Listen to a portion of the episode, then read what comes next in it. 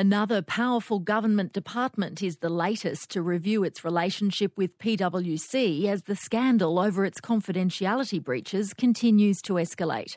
The Department of Industry has asked PwC for assurances that it has been acting ethically after revelations it exploited secret tax information to attract lucrative clients rather than protecting taxpayers from tax avoidance schemes. PwC isn't the only company under fire, with the mining giant BHP admitting to massive worker underpayments. Our senior business correspondent Peter Ryan is covering the PwC scandal, and we spoke earlier. Peter, it seems PwC is lurching from crisis to crisis every day. What are we learning about the firm's links to all levels of government?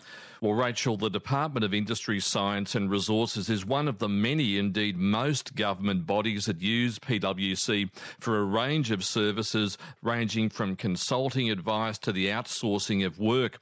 In Senate estimates, which has elicited so much information in recent days about the reach of PwC, we've learned that the firm has five live contracts with the Department of Industry, though some of them are about to conclude. We've also learned, though, that PwC can still tender for departmental work, even though guidance on confidentiality has been tightened up after the 2015 tax leak saw secret briefings to PwC on new tax avoidance plans shared with as many as 50 PwC partners. This morning, the heat was on the Department of Industry Secretary Meghan Quinn, who was grilled on the PwC links by the Green Senator Penny Allman Payne. Are you still prepared to engage PwC as a consultant to your department? We, we do have uh, existing contracts with PwC uh, that are currently uh, li- live. We have taken steps to assure ourselves or to seek assurance from PwC about uh, the protection of our information, the confidentiality clauses of which all of our um, contracts with them have. Um, and we are reviewing our engagement with PwC. So it is possible that at this point in time, PwC could get new contracts going forward. Uh, so we, we, we, source all of our procurements through panel arrangements and through mm-hmm. competitive processes, uh, and um, they, they are open to be part of that process. That's Department of Industry Secretary Meghan Quinn there.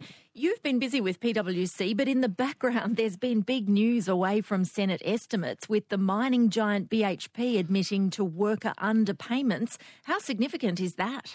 Well, Rachel, that's right. BHP is the latest Australian company to admit to underpaying its workers. In the past, we've had Woolworths, Qantas, the Commonwealth Bank, and for full disclosure, the ABC, all taken to task by the Fair Work Ombudsman. BHP says it self reported these underpayments payments to the watchdog rather than being called out.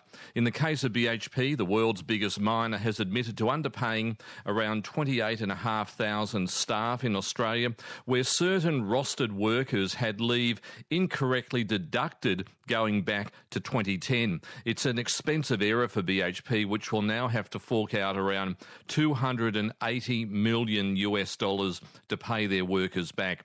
It's a sensitive legal and moral issue given that there are so many cases of underpayments, but BHP's Australian President Geraldine Slattery has apologised, saying, We're sorry, in a statement to the ASX, and has told current and former employees of BHP it's simply not good enough. So they might be saying sorry and it's not good enough, but how has the federal government reacted given yet more evidence of, of underpayment?